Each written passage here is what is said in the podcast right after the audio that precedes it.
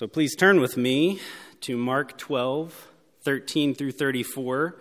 We heard these passages read this morning, our sermon text. Mark 12, 13 through 34 is where we will behold and consider the wonders of God and His Word this morning.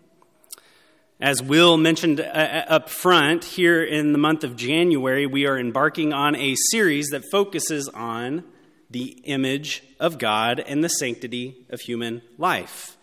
This morning, I have the privilege of, of laying the foundations of sorts for this series. So, my goal today is to focus on the topic more generally, and then in the coming weeks, you will hear from each of our other elders, from, from from Pastor Cody, from Pastor I. John, and from Pastor Will how this essential doctrine to our Christian faith can be applied more specifically in our lives. That's what this series is going to look like. You'll hear from, from each one of us this doctrine, like all of the essential doctrines of our faith is rich and evergreen, and that, that means no matter what age we find ourselves in, the reality that God created us humans in His image speaks to whatever the prevailing whatever the prevailing values and virtues of our fickle culture are for the day. Whether the issue be just basic human rights, whether it be abortion, sexual identity, human sexuality,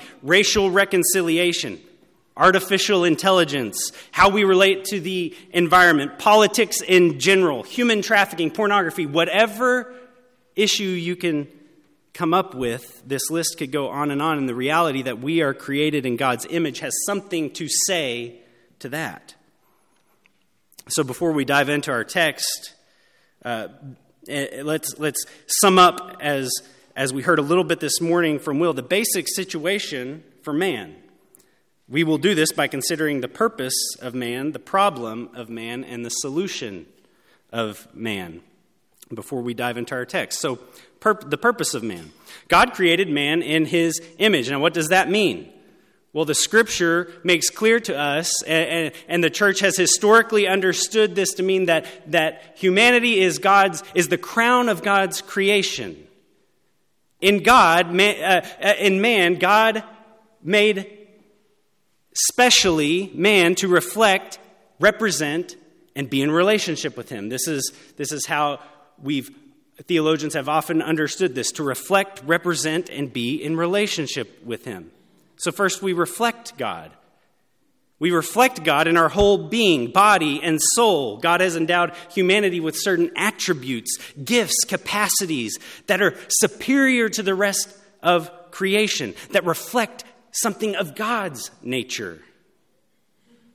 We further reflect God in that we were created to be in loving community. God made man and woman, unity in diversity, just as Father, Son, Holy Spirit, one God, three persons, unity and diversity.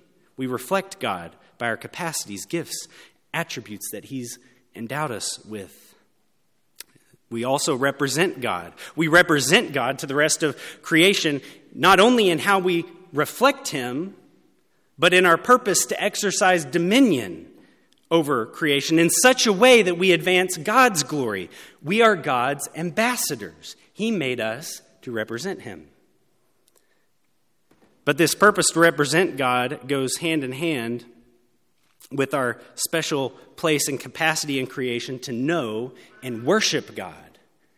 Therefore, God made us to be in relationship with Him. God specially created man to be in loving covenant relationship with Himself, to know, love, and worship Him and from that relationship be an ambassador for his glory. This means that man cannot know who he is meant to be, man cannot be the image of God as he should be, unless he knows God and is in loving relationship with him. We cannot know who we are unless we know who God is. So, the nature of the image of God means that God created man to reflect himself, God created man to represent himself, but the essential purpose is this God created man to know him, be loved by him, and be in loving relationship with him. In this sense, God created man, every human, man and woman, to be worship leaders. You are the image of God, made to worship God and display Him to all of creation. That's, but there's a problem. The problem is sin entered the world at the fall, and the image of God became marred. It wasn't fully destroyed, but it was disfigured and marred and stained. In, what way? Well, man's relationship with God was severed. So now, man, fallen man still reflects God in his capacities and attributes, but now, rather than representing God as he is, man in his fallenness and sinfulness misrepresents God. This is the grotesque nature of sin, the very gifts God has given us that are from Him, meant to reflect Him, we use to assault and misrepresent Him and call others into that assault. It's a bad problem. But God has offered a solution. In the gospel, God offers us once again his perfect image in his son Jesus. We heard Will point this out. Colossians 1:15. He is the image of the invisible God. And through his grace in Jesus, God conforms us back into the image of himself. Romans 8:29. For those whom he foreknew, he also predestined to be conformed to the image of his son. That's the solution. Jesus offers us back our restored image of God, who we are meant to be. And we see this in our passage this morning. Remember where we are in Mark. Jesus is making more and more clear to those watching and observing that he is the promised Messiah. The secret that he has kept under wraps for so long is becoming clearer and clearer, and it will finally and fully be revealed at the cross. We cannot know Jesus as the Messiah without knowing Jesus the Messiah crucified on the cross. And Jesus, most recently, has just entered into Jerusalem in a prophetic way that points to him as the promised king that everyone has been waiting for. And he promptly used that authority to cleanse out the temple and point that God's people indeed deserve judgment. And he exercised his divine authority. And even though he is the rightful king, the cornerstone on which God will build his new spiritual temple, as we saw last week, the religious leaders of the day who have been waiting for the Messiah reject him. And they are threatened by his authority and they seek to destroy him. This brings us to where we are now. Our passage this morning is made up of a series of three distinct interactions between Jesus and the religious leaders, three different episodes that revolve around the theme of his authority. Why lump these together? Well, Mark gives us a signal.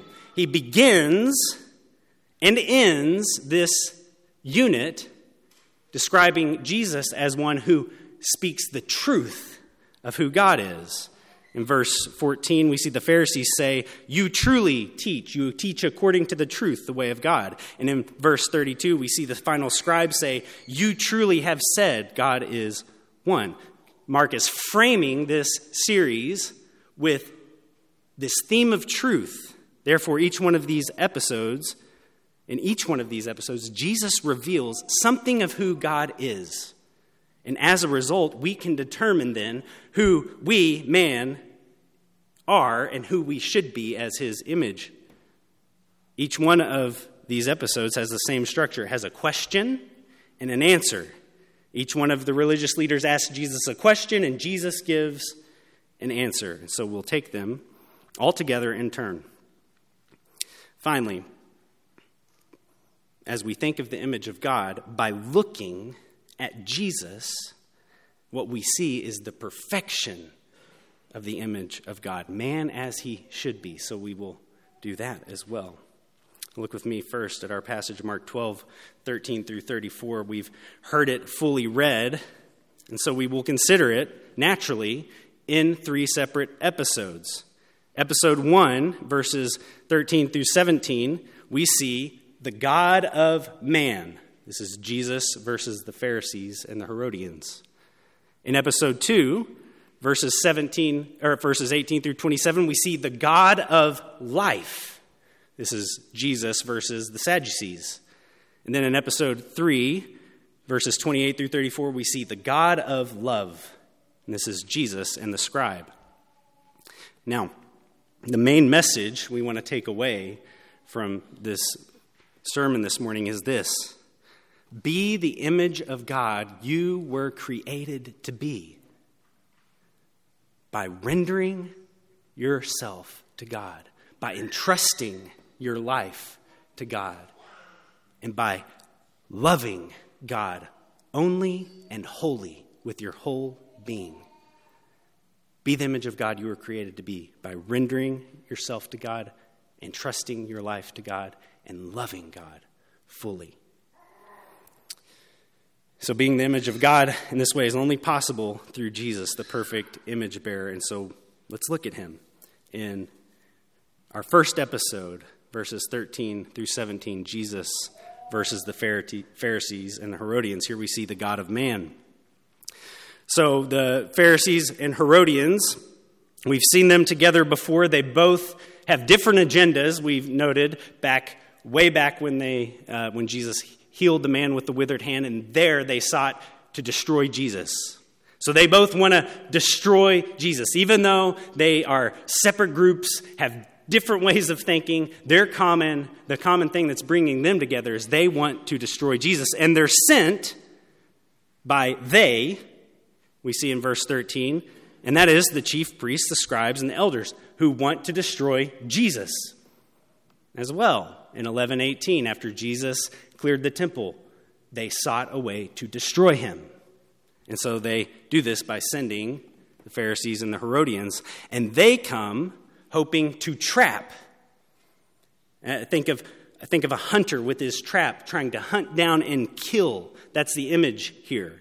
They're trying to trap Jesus by asking him what they believe is an impossible question. So they first attempt to uh, falsely flatter Jesus by stating his reputation. Now, they're not flattering him to butter him up, they're setting him up so they can knock him down. And what they say, ironically, is totally true.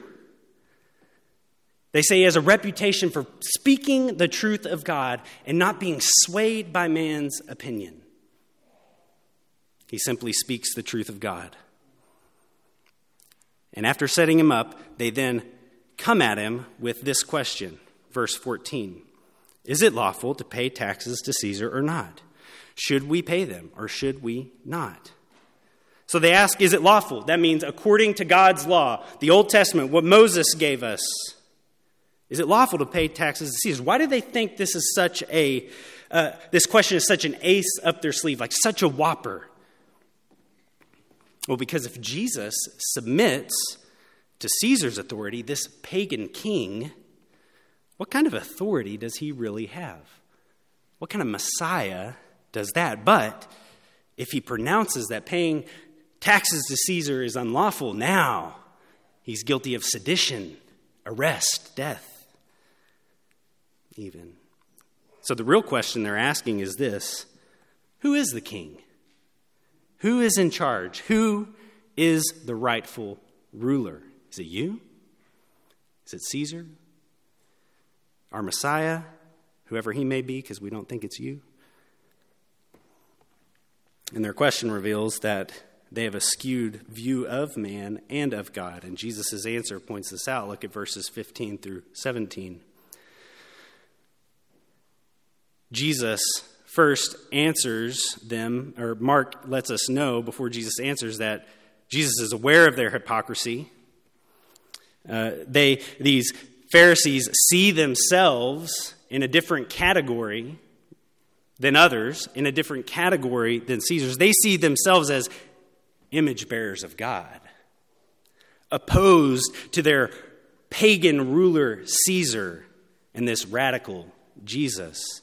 They don't see that they rightfully deserve the same judgment that they know Caesar does. And they don't see that God is a God who has sent his Son in order to restore all men, themselves included, and their pagan rulers. if they would but return to God. The point comes out in Jesus' object lesson. Jesus asks for coins, a denarius, and they bring him one. And he says this in verses 16 and 17 Whose likeness and inscription is this? They said to him, Caesar's. Jesus said to them, Render to Caesar the things that are Caesar's, and to God the things that are God. And they marveled at him. So, first, notice this word likeness here in the, in the in, in the Greek, it's the same word for image. Whose image is this? Jesus asks, stamped on the coin. It's Caesar's. So Jesus says, Render then, give it back to him, return it to him. Return to Caesar what is his. The point is this the stamped image of Caesar identifies that coin as his. He is the rightful owner of it. It is his. In God's sovereignty, that coin is his. And likewise, render to God the things that are His. What are those things? Everything. God created everything, God owns it all. But let's stick with Jesus' object lesson here. If the image of Caesar being on the coin indicates that the coin is his, then the specific point Jesus is making is the same point he has been making through his whole ministry. You are the image of God, and his kingdom is coming. Return to God. He is your God. They ask, Who is the king? Who is the ruler? Who is the owner? And Jesus says, God. He is the God of man. He is the God of you, and He is the God of Caesar. And all must turn to Him. Render yourself to Him. Now, there could be, we could make points here uh, uh, regarding earthly authority and how and when Christians respond to, and certainly that's worthy to dive into here, but we're going to focus mainly on this main point that Jesus says to the Pharisees God is man's God. He has put his image on man he has stamped it onto man. Therefore, render yourself to him.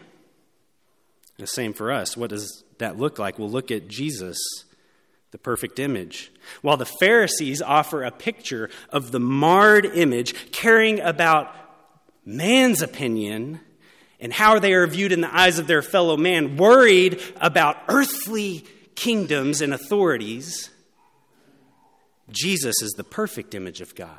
And by their own mouth, they say, You don't fear man. You are not swayed by appearances. You operate for the audience of one God. True words spoken from these marred image bearers. Jesus is the perfect image of God because he has fully rendered himself to God to be used in his services to not fear man and man's opinion, not to be swayed by man, but to operate and live for the audience of his God alone, fully owned and submitted by God. This is the perfect image bearer of God, a man rendered, a man who has given himself to God and God alone. So, here in episode one, we see that God is the God of man. Therefore, man should render himself completely to God. That's what the image of God looks like. But to truthfully teach who God is and to render yourself to Him as Jesus does here, you must know and you must trust Him, which is a problem for the Sadducees in our very next episode. Look at verses 18 through 27, the God of life, Jesus versus the Sadducees. Here in verses 18 through 27, the Sadducees come to Jesus with a question in order to challenge his authority again. Now, the Sadducees, they're, they're, we haven't seen them yet. They're a different group of religious political leaders, and they're at odds even with the Pharisees and scribes in many theological points, one of which is that they don't affirm the resurrection, as Mark tells us here. And that's the, the final resurrection when, when man and, and the dead are raised unto eternal life or unto eternal death. They don't believe that. And they also only believe and only held that the first five books of the Old Testament, the Pentateuch, were God's scripture given to man. That's the Sadducees, that's who they are. So they come to Jesus hoping to justify their position regarding the resurrection by showing its absurdity in their minds. And they do so by setting it up, as we heard this morning, with a scenario of marriage. According to the law of Moses, a man was responsible it's called the law of levirate marriage to marry his dead brother's widow and off, raise offspring. Well, here in this hypothetical situation, a woman has been married to seven different brothers, never bearing offspring, and they all die. And so, from that scenario, they ask this question, verse 23. In the resurrection, when they rise again, the wife and the brothers, whose wife will she be? For the seven had her as a wife. But the real question is this how can you believe the resurrection. It's absurd. How is that even possible? To restore life as it was, it only complicates things. This question reveals that they have a profoundly skewed view of who man is and who God is. And Jesus' answer points this out in verses 24 through 27. What his answer points out is they don't know man's purpose or the God who made them. Verse 24, Jesus said to them, Is this not the reason you are wrong? Because you do not know, because you know neither the scriptures nor the power of God. So wrong here could better be translated deceived, missed, misled.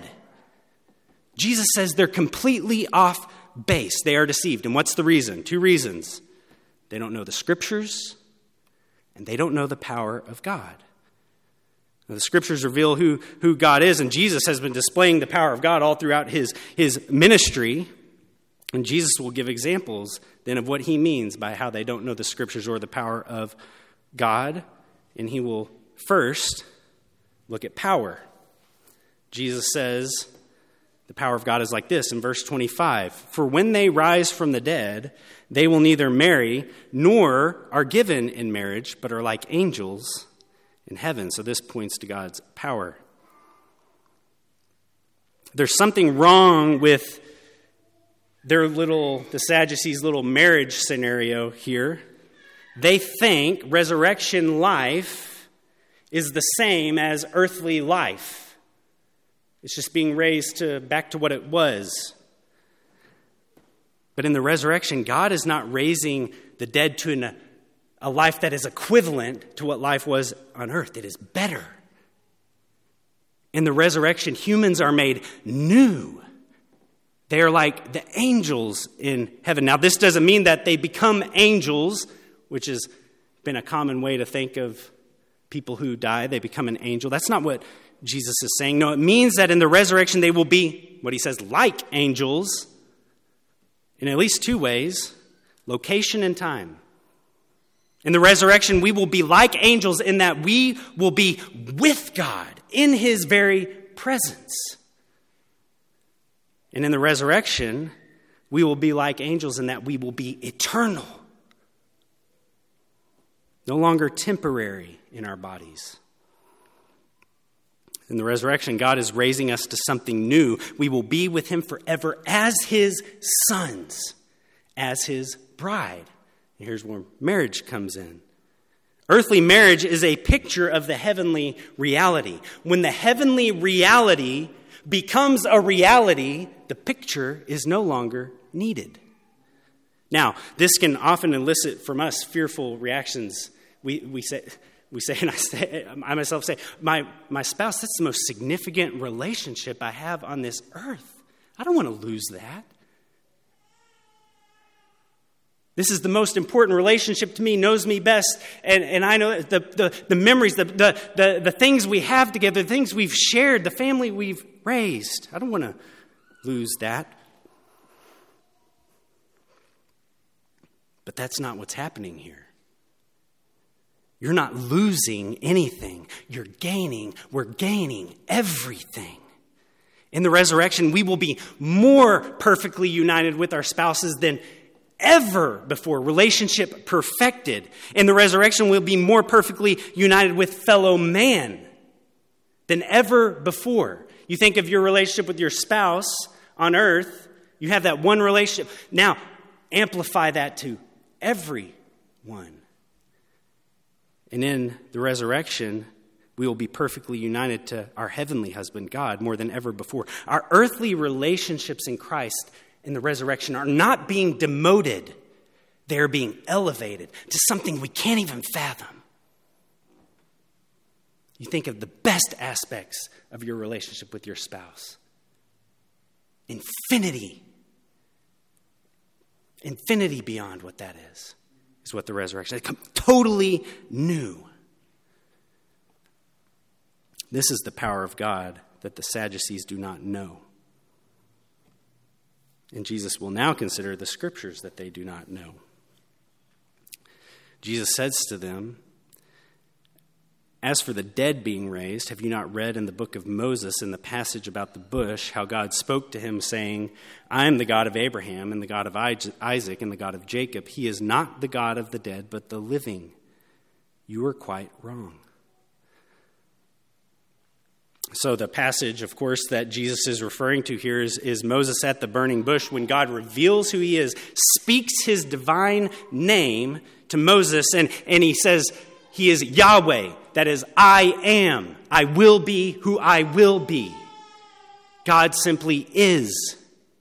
He depends on nothing. He is the essence of life. And therefore, those who are His, those who are in Him, those who worship him as their God, they too have life. That's Jesus' point here. God says that he remains the God of people even when their earthly life has finished. Abraham, Isaac, Jacob, hundreds of years before God is speaking to Moses here. But nonetheless, God says, I am their God. They are alive in him because he is the God of life and the God of the living. Jesus ends his answer by telling the Sadducees the same thing he said at the beginning, except he elevates it. You are quite wrong. You are so deceived. This is so instructive for us. I mean, why is theology important? Because here we see that the Sadducees' wrong notion about the resurrection did not end there. Their wrong conclusion on this one doctrinal reality pointed to a devastating reality. They did not know God, they didn't even know Him. Not knowing the resurrection meant that they did not even know the God they claimed to know. Therefore, they don't know who they are. Man was created to be eternally with God. They don't know this. They're not seeing that. Man is not temporary. There, there, there will be a resurrection. And God is the God who has power to raise man to new eternal life. God is the God of life, and you were made to live. Therefore, man should entrust his life to God and live to him. Look at the perfect image of, of God in Jesus. While the Sadducees here represent marred, the marred image of man, they don't know the God they find life in. They assault him, rather, with false doctrine, slander him. They do not entrust their life to God. But here, Jesus, the perfect image of God, with every interaction he has with these Sadducees, with the Pharisees, with, with the chief priests and elders, with every interaction he has, he takes a step closer and closer and closer to his death.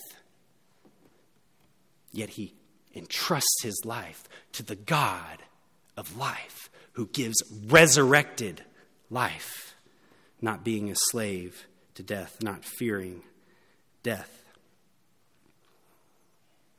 He knows God and His power. If you want a practical way to grow in the image of God, we see it right here. How do you be the image of God? How do you grow in it? You know God in the scriptures. You know God in the power of God displayed through the life and person of Jesus. Jesus is the perfect image of God, entrusting his life to God and living to him alone. Now, to know and trust God in this way is to know God's love and to love him. And so we will see in our next episode, episode 3, verses 28 through 34, the God of love, Jesus and the scribe. Now, here in this third and final episode, we see Jesus interact with a scribe. We've seen him interact with scribes before. Now, every other episode I've called Jesus verses. But, but here, the, I've called this Jesus and the scribe because, in many ways, this scribe seems genuine and, and authentic. Though we still see a few hints that he fancies himself as an authority over Jesus, especially when he gives him his approval, Jesus will one up him with his authority by giving the final approval. But in many ways, we see for the first time what seems like a very real question. What's that question? Verse 28 Which commandment is the most important of all? In all of the law, all of our Old Testament, Moses, the prophets, the histories, our poetic literature, the Psalms, and, and, all the writings, and all the prophets, and all the law, what's the greatest? What's the most prominent? Number one commandment. Jesus doesn't hesitate. Look at his answer in verses 29 through 31. Jesus answered, The most important is, Hear, O Israel, the Lord our God, the Lord is one, and you shall love the Lord your God with all your heart, with all your soul, and with all your mind, and with all your strength. The second is this you shall love your neighbor as yourself. There is no other commandment greater than these. So Jesus points to Deuteronomy 6 4 through 5. There, God calls his people, uh, Israel, to live in the love that he has shown them by loving him. And what's the reason? The reason is because he, God, is one, and because he is the Lord their God. Hear, O Israel, the Lord our God, the Lord is one. Therefore, love the Lord your God with all your heart, with all your soul. So that's the reason. It's because of who God is. Let's look at the first reason God is one. They should love him in a way that reflects who he is. He is one. Now, this means he's the only God. There is no other God that love should be given to. He's the one God. But, but notice the whole commandment. You are to love God with all your heart, with all your soul, with all your mind, with all your strength. You could, you could also translate that love God from your whole heart, from your whole mind, from your whole soul, from your whole strength. You are to love God with all of your being. You don't only you don't only love God, you wholly love God. W H O L L Y. Holy, with everything you are, love God. This is because God is undivided in himself. Our affection and love for him should be undivided because he is undivided. One God, perfect in his affection, even for himself. God cannot give his love fully to another because if he did, he would be an idolater. He loves himself perfectly, holy, undivided. And in that love, he has invited us to love him. Not for anything he would gain, but for what we will gain joy in him. And second, they should love him then not only because he is the one God, but because he is the Lord their God. Remember, this command, it was first given to Israel in the Old Testament. Uh, it was after God had redeemed Israel out of slavery in Egypt. He had made them his own. He invited them into loving relationship with him. They are to love God because he first loved them and made himself their God and made them his people by his grace alone. So they love not only him, but they love in a way that reflects who he is. The one God who perfectly loves himself extended that love to his creatures. So the love of God is such that it shows love to others and invites others in. This is why Jesus gives the second commandment unsolicited from Leviticus 19:18. The second is this: you shall love your neighbor as yourself. There is no other commandment greater than these. Matthew says, on these two commandments depend all the law and the prophets. God, even though he is undivided in his love for himself, has no need of anyone, chooses and desires to give his love to us and bring us into relationship with him. And so the man's first response then is to love God. And the secondary response is out of that love to love others because this reflects who God is. So the scribe announces his approval. You're a right, teacher. And just at the beginning, he notes, as we noted at the beginning, he says, You are speaking truly about who God is. And then he says something pretty profound. He says, to love, one, to love God and to love one's neighbor is greater than all of the sacrifices. And this is profound because, because indeed, the reason these sacrifices are in place is because we don't love God with all our heart, with all our soul, and all our mind. We don't love our neighbor. That's why those sacrifices were even there to point them to this reality. And so Jesus gives this man his approval and says, Oh, you're, you think you're approving me? No, I'm telling you, you are close to the kingdom of God. He gives him this loving approval from the king, a nudge down this gospel road.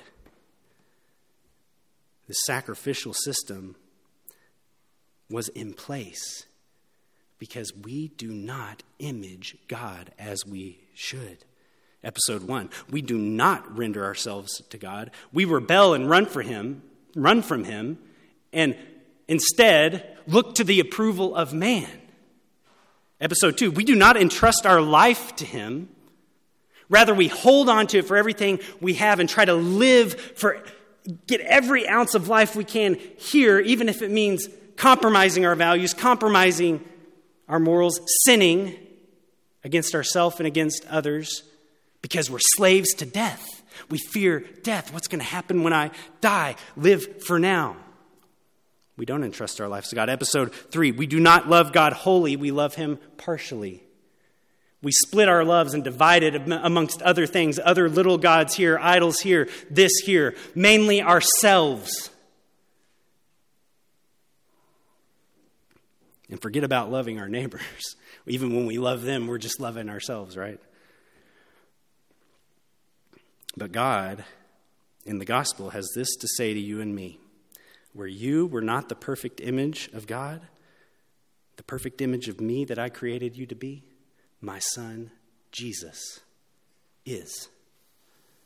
Jesus, in his life and death, rendered himself to God alone. And we see this perfectly at the cross. When you and I couldn't, he rendered himself to God so that we could be given back to God. Jesus entrusted his life and lived to God alone when you and I didn't and couldn't. He trusted God even unto death with his life, knowing that God would raise him. Because Jesus entrusted his life to God at the cross, you and I have life.